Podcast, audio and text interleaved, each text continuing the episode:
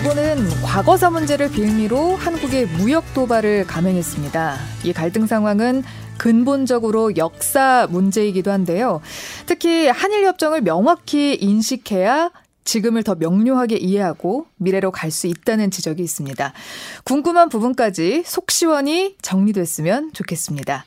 경희대학교 미래문명원 김민웅 교수 나오셨습니다. 안녕하세요. 네, 안녕하십니까. 반갑습니다. 네. 네. 네, 우선 아베 입장 65년에 모든 게 다 끝났다라는 입장인데요. 이 주장 어떻게 보고 계신가요? 우선 이제 어, 처음에 시작할 때 과거사를 빌미로라는 표현을 쓰셨잖아요. 네. 근데 네. 과거사를 빌미로라고 하는 처음만이 아니라 사실은 네. 역사 자체가 오늘의 일본에 있어서는 현재와 미래를 결정하는 굉장히 중요한 음. 사안이기 때문에 그래요. 네. 그러니까는 일본이 전쟁에 대한 책임 못지않게 네. 식민지 지배에 대한 불법성에 대한 인식을 바로 하게 되면 네. 그러면은 이제 아마 아베는 현재 평화헌법을 개정하는 음. 그런 작업에 아주 중대한 장애가 발생하겠죠. 그러니까 네. 단순히 이것은 과거로 끝나는 것이 아니라 오늘날 일본은 어떤 나라인가 그리고 미래에 어떤 나라가 되고 싶은가 하는 것을 묻는 그런 작업이 되는 거죠. 네. 그리고 방금 전 질문하셨던 것을 좀 생각을 해보자면 이제 아베는 이 과거사라고 우리가 흔히 얘기하는 한국에 대한 식민지 지배의 불법성 폭력성, 야만성 이런 것을 세상에 내놓고 싶어 하지 않겠죠? 그런데 그렇죠. 네. 한일협정 문제라고 하는 것은 그 문제를 아, 모두에게 말하자면 알게 하는 판도라 상자 같은 겁니다. 음. 그래서 이 판도라 상자를 제대로 열게 되면은 네. 그러면 그 앞에서 일본 사회는 자기 과거에 저질렀던 죄악을 정면으로 마주해야 할 것이고 네. 이걸 통해서 일본이 현재 가고자 하는 방향을 바꿔야 하는 것이죠. 그리고 바꿔야만 한일 관계를 긍정적으로 만들 수가 있죠. 음. 잠깐 하나 첨언하자면 네. 식사 가운데 이런 주장을 하는 경우도 있고 정치권에서 그런 주장을 하기도 해요. 우리는 너무 과거에 집착하는 거 아닌가? 미래를 음. 향해서 봐야지. 그런데 네. 우리가 미래를 향해서 가자는 거죠. 네. 미래를 향해서 가기 위해서 장애는 무엇인가 이런 역사에 대한 자세를 바로 잡지 않으면 안 된다. 음. 역사를 기본적으로 어떻게 바라보느냐 하는 것은 현재 문제를 어떻게 풀 것이냐를 결정해요. 음. 그래서 아까 이제 한일 협정의 청구권 조약으로 얘기를 하셨는데 한일 정확하게 한일 협정이고요. 네. 더 중요한 것은 거기는 청구권뿐만이 아니라 기본 관계에 대한 조약이 있어요. 이 점이 대단히 중요합니다. 기본 관계에서는 어떻게 네. 되어 있죠? 그러니까 과거는 비정상적이었다. 네. 그래서 이 한일 협정은 한국과 일본의 관계를 정상적으로 만들기 위한 그런 외교적인 협정이에요. 그럼 뭐가 비정상이었는가를 정확하게 따져 물어야 되겠죠? 네. 역사적으로는 이런 문제가 있었다. 따라서 앞으로는 이러한 역사적인 잘못과 과오와 그리고 불법적인 상황을 다시는 저지르지 않겠다. 음. 이 약속 위에서 함께 제로된 미래를 풀어나가자. 이러면 이게 제로된 기본 관계가 되겠죠. 그런데 아쉽게도 일본은 끝까지 기본 관계에서 그 문제를 정리하지 않았습니다. 그래서 언제나 논란이 되고 있는 것은 이런 거예요. 한국과 일본 사이에서 맺었던 네. 1905년에 이제 을사보호조약이라는 게 있었죠. 불법적인 네. 것이었죠. 그래서 고정의 해역의 밀사를 파견해서 국제적으로 이거는 잘못된 것이다 이렇게 외쳤지만 좌절당한 거 아닙니까? 네. 그 이후로부터 다 만들어졌던 이런 여러 가지 조약이나 합병조약이나 여러 가지 법제도 이런 것들은 다 무효다. 음. 그렇게 해야만 이건 불법 지배였다 이렇게 정리될 거 아니겠어요? 그런데 일본은 어떻게 했느냐 하면 1945년에 일본이 패전하고 난 다음에 무효다. 음. 우리는 애초부터 무효다. 네. 굉장히 중요한 논쟁이에요. 그거에 대한 결론은 어떻게 지었나요? 그래서 이미 무효인 걸로 영어로 null and void라는 말을 썼는데 네. 근데 의미가 도대체 언제냐는 시점에 논쟁이 생깁니다. 일본 끝까지 이미 1945년에 폐지됐으니까 더 이상 이것은 효력을 발휘할 수 없다라고 주장을 그러니까 45년 했고. 이전에는 자기네가 우리네 적법했다. 그렇죠. 식민지 생활을 했던 것을 적법한 관계였다. 그렇죠. 네. 라고 맺었지만 우리는 그 저는 다 무효였다. 그렇죠. 불법적인 관계였다. 그렇죠. 네. 네. 그래서 이것은 과거사 해석의 문제가 아닙니다. 단순히. 왜냐하면 이걸 불법으로 인정하게 되는 순간부터 불법에 대한 배상이 시작돼요. 그렇죠? 음, 네. 네. 그러니까는 아, 식민지의 그 현실 속에서 끼쳐던 모든 피해에 대해서 정리해야 합니다. 그래서 이것에 대한 우리의 배상 요구가 정당화되는 거예요. 근데 이런 거 있을 수 있죠. 내가 다 받고 싶지만 네. 그런 새로운 관계를 해서 이 정도만 내가 받겠어. 이건 네. 우리가 인심을 쓰는 거죠. 근데 음. 만약에 이걸 인정하지 않으면 일본은 어떻게 되느냐 하면 적법하게 취득한 문제야. 음. 근데 이걸 가지고 왜 자꾸 배상을 해달라 그래? 그리고 생각해보면 우리가 너한테 더 잘해준 게 많잖아. 철도가 있지, 통신이 있지, 전신이 있지. 왜 너 어떻게 할 거야? 따지고 보면 우리가 받아야 할게 더 많아. 이게 바로 역청구권입니다. 네. 근데 우리는 무슨 소리, 무슨 소리야? 그다 불법 지배해서 니들을 위한 거 아니겠어? 그렇죠. 뭘 받아내겠어? 그 우리 민족의 피와 땀으로 만들어진 소위 응혈체란 말을 썼어요. 음. 그래서 뭘 받겠다고?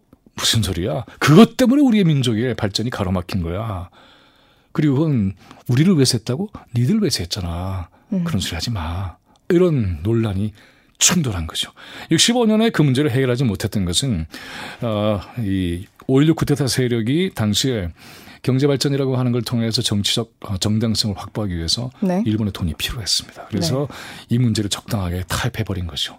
음. 그런데 중요한 것은 그 당시에 이렇게 해서 누락된 것이 오늘날에는 누락됐기 때문에 한일 협정에서는 다루지지 않은 거잖아요. 그러니까 네. 우리는 그것을 주장할 권리가 있고 그래서 한일협정에서 다루지 못했던 문제는 여전히 살아 있습니다. 그래서 이 문제를 제기할 권리가 소멸되지 않았어요. 한일협정에서는 여튼 모든 권리가 이제 완전하게 청산됐고 정리가 됐다라는 문구가 있죠. 그런데 네. 그것은 이 문제를 빼고 정리한 겁니다. 음, 그때 당시에 이 한일 협정을 맺었던 박정희 대통령도 그렇게 생각을 해서 5억 불의 협정을 맺은 걸까요? 하나 중요한 것은 그 5억 불, 5억 불 얘기를 하는데 네. 흔히 언론에서도 그런 얘기 많이 하죠. 그 돈이 일본의 외채 보유고의 한 20% 정도 당시에 되는 돈인데 어마어마한 돈 아니겠어. 그걸 받아가지고 말이야. 네. 했는데 도리 그것 때문에 우리 잘 살게 됐잖아. 그렇게 생각하시는 분들 많습니다. 박정희 대통령이 오히려 음. 5억 불을 가지고 왔기 때문에 네. 우리나라가 이렇게 잘 살게 됐다. 그때 컸던 뭐 포스코나 네. 이런 기업들도 있었고 이게 우리를 먹어 사, 먹여 살렸다라는 음. 그런 입장도 있거든요. 두 가지 얘기만 해보죠. 첫째는 네. 그 액수의 내용이 참 중요한데 네. 하나는 무상으로 준 거예요. 3억 달러예요. 네. 그리고 하나는 차관입니다. 차관은 빚이에요. 네. 갚아야 되는 돈이에요. 네. 그렇죠? 근데 제가 그걸 한번 확인을 해봤습니다. 네. 이 3억 불의 돈을 받은 건 또 아니더라고요. 그렇죠. 바로 그 점이에요. 그러니까는 용역과 생산품이죠. 예. 그러니까 돈을 준 게 아니에요. 그것도 10년 동안 나눠주는 거예요. 그럼 사실 그 용역과 생산품은 일본에서 값을 매기는 대로 가지고 올 수 있는 거잖아요. 뿐만이 아니라 더 중요한 게 있습니다. 이거를 이제 경제협력기금이라고 일본은 해석을 했고, 그래서 너희들이 어떤 식으로 이 돈을 쓸 거야 가져와 봐. 음. 보고서 한번 줘봐. 네, 검사 맞고 가져가 이거죠. 그렇죠. 그래서 이건 어떻게 되느냐 하면 결국은 일본 경제에 종속되는 방식이 된 거죠. 음. 그래서 이것을 알고 있던 당시의 지식인들 학생들은 이와 같은 방식으로는 당장의 어떤 위기를 해결할지는 모르겠지만은 그러나 구조적으로는 일본 경제에 종속될 수밖에 없다. 이번에 우리 화이트리스트 경험했잖아요. 음. 얼마나 철저하게 지난 몇십 년 동안 일본의 경제에 수직적인 분업 체계로 우리가 밑에 들어가는 걸 보여주는 거고 네. 두 번째 중요한 게 있어요. 누가 와서 강도를 했는데 당했어요. 네. 그래서 그 강도를 찾았어. 범인을 찾아서 너 이게 내놔. 그게 내놨다고요. 네. 그다음 그 내놓은 걸 가지고 자기 자산을 가지고 살았어. 그래서 조금 잘 살게 됐어. 근데 강도가 이 사람한테 너 그때 내가 가져간 거준거 가지고 잘 살고 있지 고맙지 않아? 이게 말이 안 되는 거잖아요. 네. 그러니까는 우리는 당연히 받을 걸 제대로 다 받지도 못했고 음. 받은 걸 가지고 감사해야 되는 그런 상황으로 얘기하는 사람들은 뭐라고 해야 되나요? 네. 역사 의식의 어떤 붕괴, 부재, 빈곤 하고 싶은 말은 많은데 여기서 그치게요. 네. 그거는. 그 이 한일 협정에 대한 이야기를 하다 보면 네. 샌프란시스코 조약에 대해서도 이야기가 나옵니다. 네. 샌프란시스코가 대체 어떤 조약의 성격을 가지고 있는가를 알아야 되겠죠. 샌프란시스코 SF 소설은 아니에요, 분명히. 네. 1945년에 전쟁이 끝나고 난 다음에 네. 전쟁을 마무리하는 것을 강화조약이라고 해요. 평화협정이죠. 네. 일본의 패전 책임을 묻는 거죠.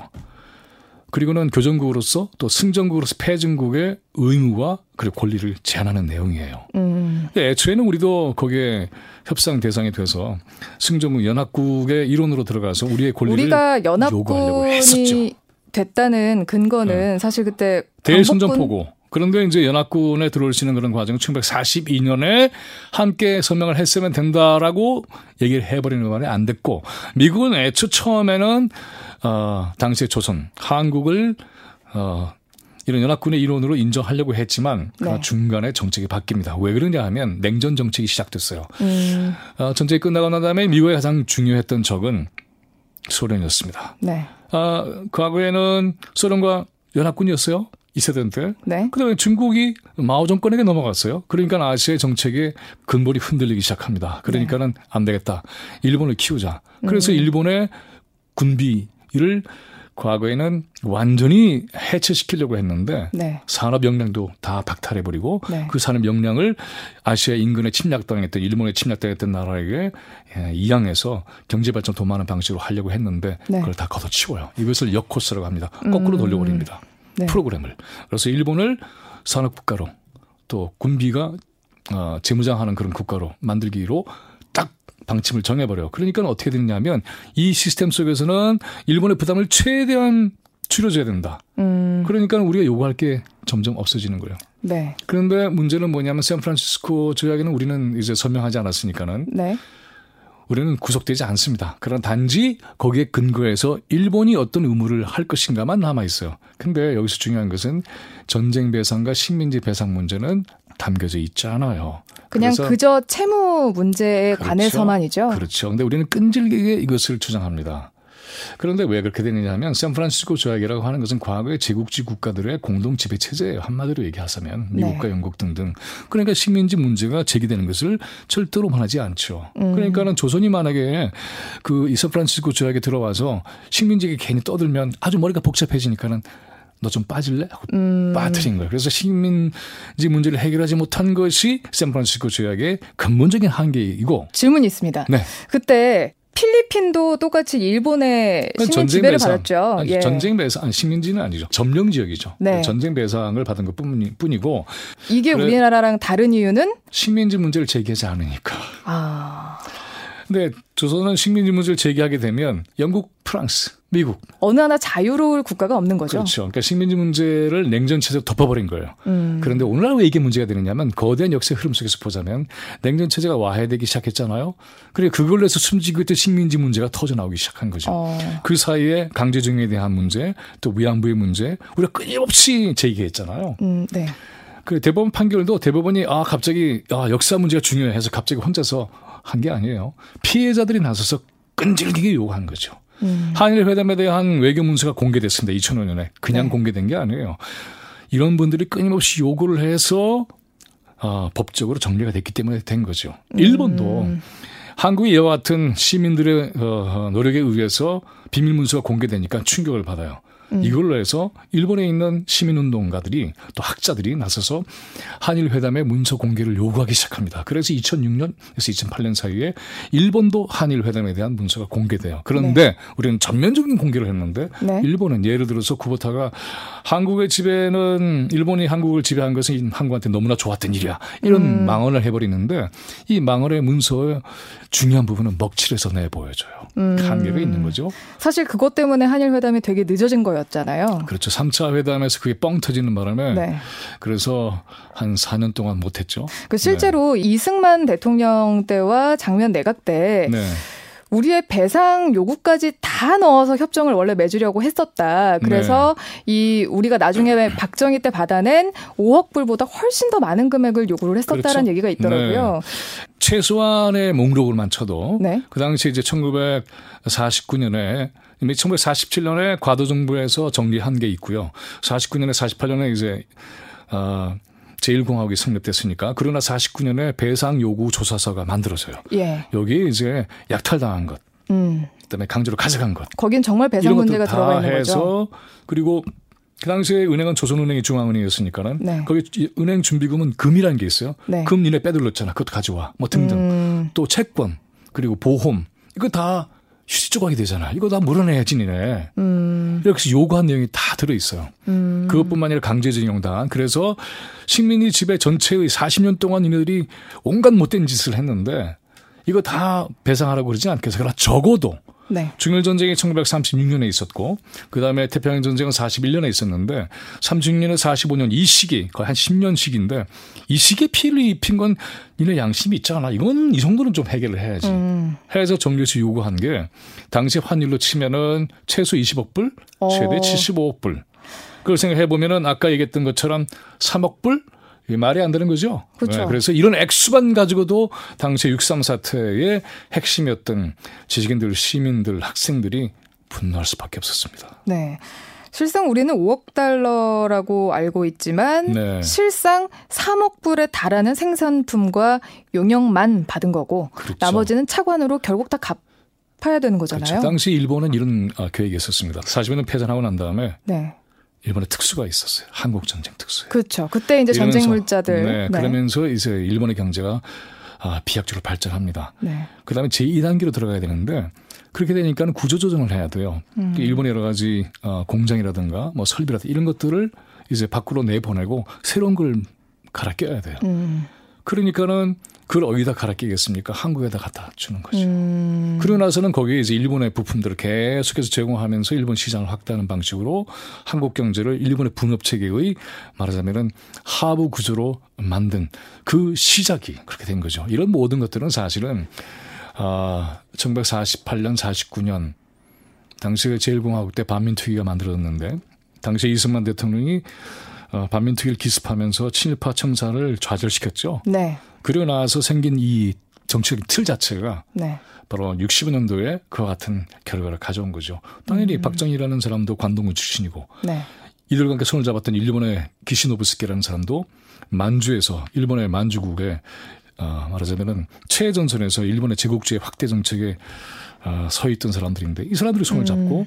이런 일들을 해온 거예요. 그 이런 네. 역사를 제대로 봐야 오늘날 아베의 외할아버지 기시노부스키 아닙니까? 예. 그러니까 이런 전체 역사적인 흐름으로 봤을 때, 아, 이게 어디서 시작된 문제지?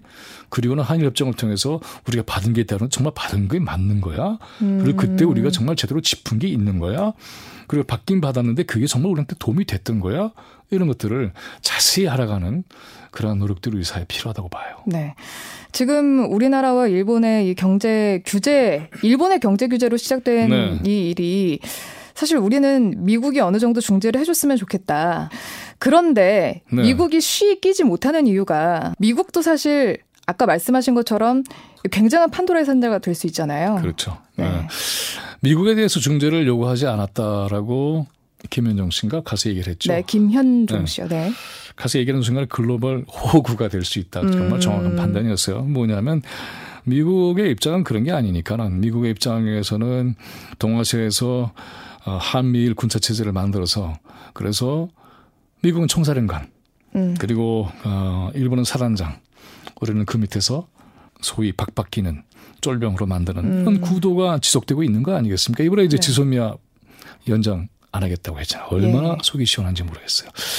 이게 왜 중요하냐면 일본의 아베가 평화헌법을 개정을 해서 어, 전쟁할 수 있는 그래서 해외로 파병할 수 있는 군대를 보유하기 위해서 지금 치열하게 애를 쓰고 있잖아요. 네. 그런 지소미아라고 하는 것은 바로 그러한 평화헌법을 와해시키는 것을 우리가 자기도 모르게 기여하고 있는 겁니다. 음. 그래서 이 끈을 자른 것은 굉장히 잘했어요. 그래서 네. 이걸 통해서 말하자면은 어, 1950년도에 미국이 만들어낸 샌프란시스코 체제의 냉전 질서 를 해체하는 작업을 이제 시작했다. 네. 이틀 속에서 남북 간의 문제도 풀어야 되는 것이고 한일 간의 문제도 풀어야 되는 것이고 미국 간의 문제도 풀어서 군사적인 방식이 아니라 비군사적인 방식의 평화적 체제를 통해서 음. 동아시아에 공동 번영을 할 수 있는 경제 체제를 만들어내게 될때 네. 그때 일본 이와 같은 어, 경제적 농간을 부리거나 또는 군사적인 농간을 부리거나 하기 아주 어려운 네. 그런 질서를 만들어내는 책임이 이 시대에 우리에게 있다고 보여져요. 네.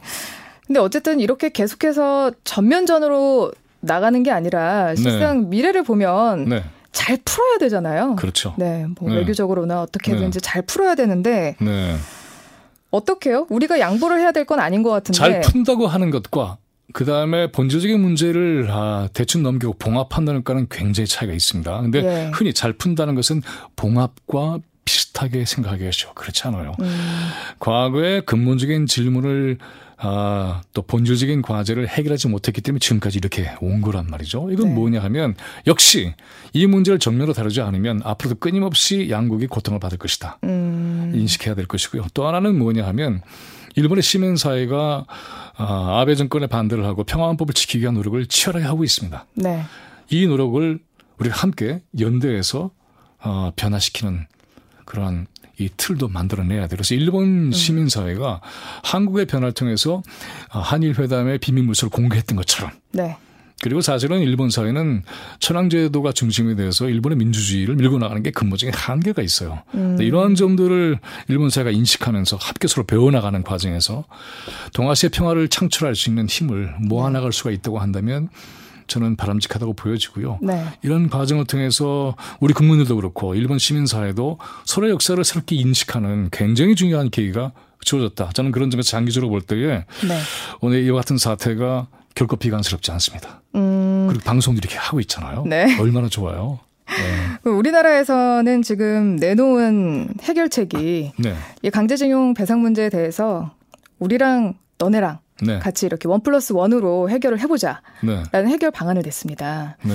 근데 이렇게 진행이 돼야 된다고 보세요? 아니면 더 나아가서 음흠. 이 배상 책임을 지고 네. 용서를 구할 때까지 해야 된다고 생각하시나요? 가장 중요한 거는 이런 거예요. 일본이 과거의 식민지 불법성에 대해서 네. 어, 법적으로 또 문서를 통해서 인정하는 일이 굉장히 중요해요. 어, 그렇지 않아도 과거에 여러 총리들이 네. 사죄를 한 내용이 있습니다. 예. 그리고 김대중 대통령가 오부, 어, 오부치, 오부치 이 공동 성명을 통해서 이 문제를 거론한 적이 있어요. 예. 그 정도로 했다면 그러면은 이것을 외교 문서하는 일은 이제 목전이에요. 음. 그걸 못하냐 하고 우리가 물어봐야 되죠. 네. 그건 총리의 그 시절의 입장이라고 한다면 이것이 일본의 정부와 역사적인 문구들을 만드는 일이 얼마나 좋겠는가 음. 하고 얘기를 해야 합니다. 그래서 음. 문서화되면 그때부터 얘기는 달라지기 시작할 거예요. 음. 그래서 이걸 가지고 이제 과거와는 달리 우리가 나름대로 경제적인 이런 역량이 생겼기 때문에 어, 저는 이렇게 생각해요. 돈의 문제를 가지고 끝까지 하려고 생각하잖아요. 기억나십니까? 위안부 할머니들이 예. 돈 내라 그러지 않았어요. 사과하라 그랬어요. 그렇죠. 얼마나 중요한 겁니까? 이 사과를 말로만 하지 마라. 네. 문서로 해라. 정확하게. 그래서 이것을 역사에 그 담아내라. 그러면 음. 내가 믿겠다. 이렇게 한 거 아닙니까? 네. 그것을 하면 배상 문제에 대한 어, 재정적인 해결 그것은 굉장히 쉽다고 저는 봐요. 음. 네. 그 그래서 문제는 그것부터 하고 그 다음에 그 다음엔 어떻게 할 것이간 지금 얘기 안 해도 좀 된다고 봐요. 음, 네, 그거는 그 나중에 할 일이고 네, 미리 얘기할 필요도 없어요. 그리고 외교는 그 얘기를 왜 합니까? 우선 해결할 걸 해결하고 난 다음에 그 토대 위에서 당사자들의 얘기도 들어야 될 거 아니겠습니까? 예. 안 받아도 괜찮겠습니까? 아니면 우리 정부가 해결해 주는 게 낫겠습니까? 음. 이런 걸 물어봐서 당사자의 목소리를 담아내야 되죠. 사실 돈 문제는 부차적인 것이다. 일단 그렇죠. 아주 근본적인 네. 문제를 먼저 해결을 해야지 그리고. 돈 문제, 돈 문제는 우리도 해결할 수 있어요. 예. 하지만 지금 그게 중요한 게 아니잖아요. 음. 네. 그래서 기본 관계, 아까 말씀을 말씀드렸습니다만 한일 협정에서 60년도에 기본 관계에서 누락된 내용들을 정확하게 정리해야 합니다. 그래서 일본이 지난 40년 동안에 1905년까지 시작을 하자면 침략했던 사실, 식민 예. 지배의 불법성, 거기에서 가해졌던 폭력과 야만의 문제 이것을 어, 맹성하고 이것을 토대로 해서 한국과 일본의 관계, 아시아 전체에 약속하겠다. 사실 평화헌법 음. 구조라고 하는 것은요.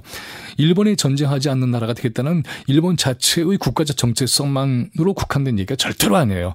아시아 전체에 세계에 대한 약속이에요. 네. 다시는 이렇게 안 하겠다. 근데 약속을 왜 어기려고 합니까? 우리 뭐 자꾸 어긴다 그러는데 어기려고 하는 게 지금 누군데? 음. 이래서 적반하장이라 그러는 거죠. 네. 이번 네. 이번에 그 근본적인 문제가 해결이 안 되면 이 싸움은 끝나지 않을 거라고 보시는 거죠? 싸움을 끝내면 안 되죠. 예. 네. 그럼 아베는 네. 사죄를 할 가능성이 있을까요? 있든 없든 우리는 해야 합니다. 그러니까는 아베 사죄 가능성이 있느냐 없느냐는 지금 중요한 게 아닙니다. 우리가 네. 이 목소리를 지킨다는 게 더 중요해요. 음. 그래서 끊임없이 끊임없이 아 보세요. 위안부 문제도 그렇고 예. 강제징용의 문제도 그렇고 피해자들이 절대로 중도에 좌절하지 않았습니다. 그래서 음. 결말을 본 거예요. 어, 일본이 아베 정권이 쉽게 그렇게 할 것이라고 누구도 그렇게 생각하지 않아요. 음. 하지만 우리가 이 목소리를 잃어버리는 순간부터 어, 아베가 그동안에 해왔던 이 묵살의 정책 정당화될 음. 수 있습니다. 이거 우리 받아들일 수 없죠. 그래서 예. 이렇게 CBS에서 이렇게 방송을 해서 예. 이 목소리가 죽지 않도록 하는 것 고맙습니다. 예.